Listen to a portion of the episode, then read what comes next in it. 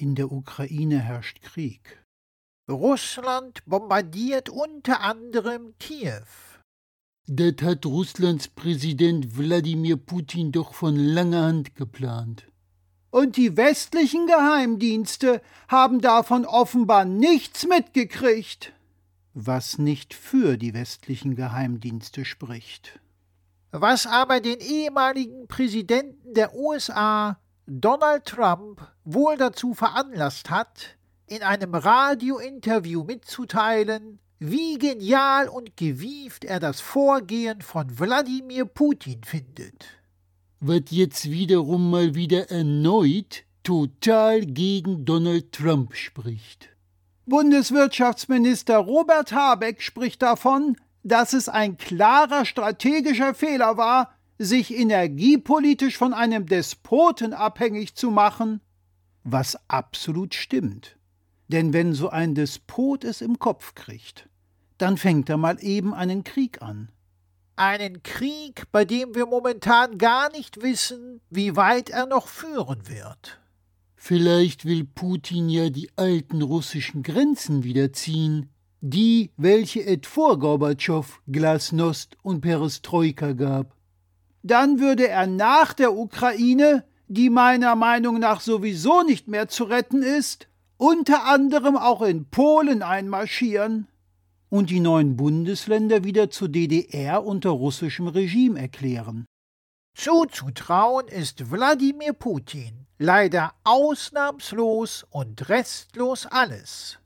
Und der Westen ist sich noch uneinig, welche Maßnahmen er gegen Russland verhängt. Unter anderem gibt es sowohl bei der Europäischen Union als auch bei den Vereinigten Staaten Amerikas Bedenken, Russland vom SWIFT-System auszuschließen. Bei den Bedenken, beim Zögern und Hadern ist sich der Westen somit einig. Und bis er sich dann mal einig ist, sterben in der Zwischenzeit etliche Menschen in der Ukraine. Durch Bomben und Raketen, denen die Europäische Union und die USA ausschließlich Wirtschaftssanktionen entgegensetzen. Mit Wattestäbchen gegen Panzer, Gefechtshubschrauber und Kampfflugzeuge.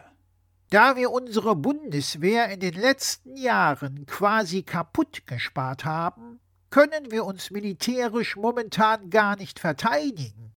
Wie sich jetzt leider herausstellt, ist Abrüstung der falsche Weg, um sich gegen einen Kriegstreiber zu verteidigen.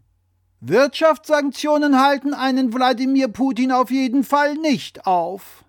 Das haben wir leider zu spät erkannt. Und waren viel zu naiv. Und jetzt stehen wir samt unseren Verbündeten in aller Hilflosigkeit da und müssen zugucken, wie Russland die Ukraine bombardiert. Bei der UEFA rollt ja seit jeher hauptsächlich nicht der Ball, sondern der Rubel. Anders ist es nicht zu erklären, dass weiterhin russische Mannschaften an der Champions League teilnehmen dürfen. Andere Sportarten haben russische Teams bereits ausgeschlossen und ziehen somit ihre Konsequenzen und gehen mit gutem Beispiel voran. Schalke 04 wird zukünftig trotz zu erwartender finanzieller Einbußen nicht mehr mit Gazprom als Trikotsponsor auflaufen.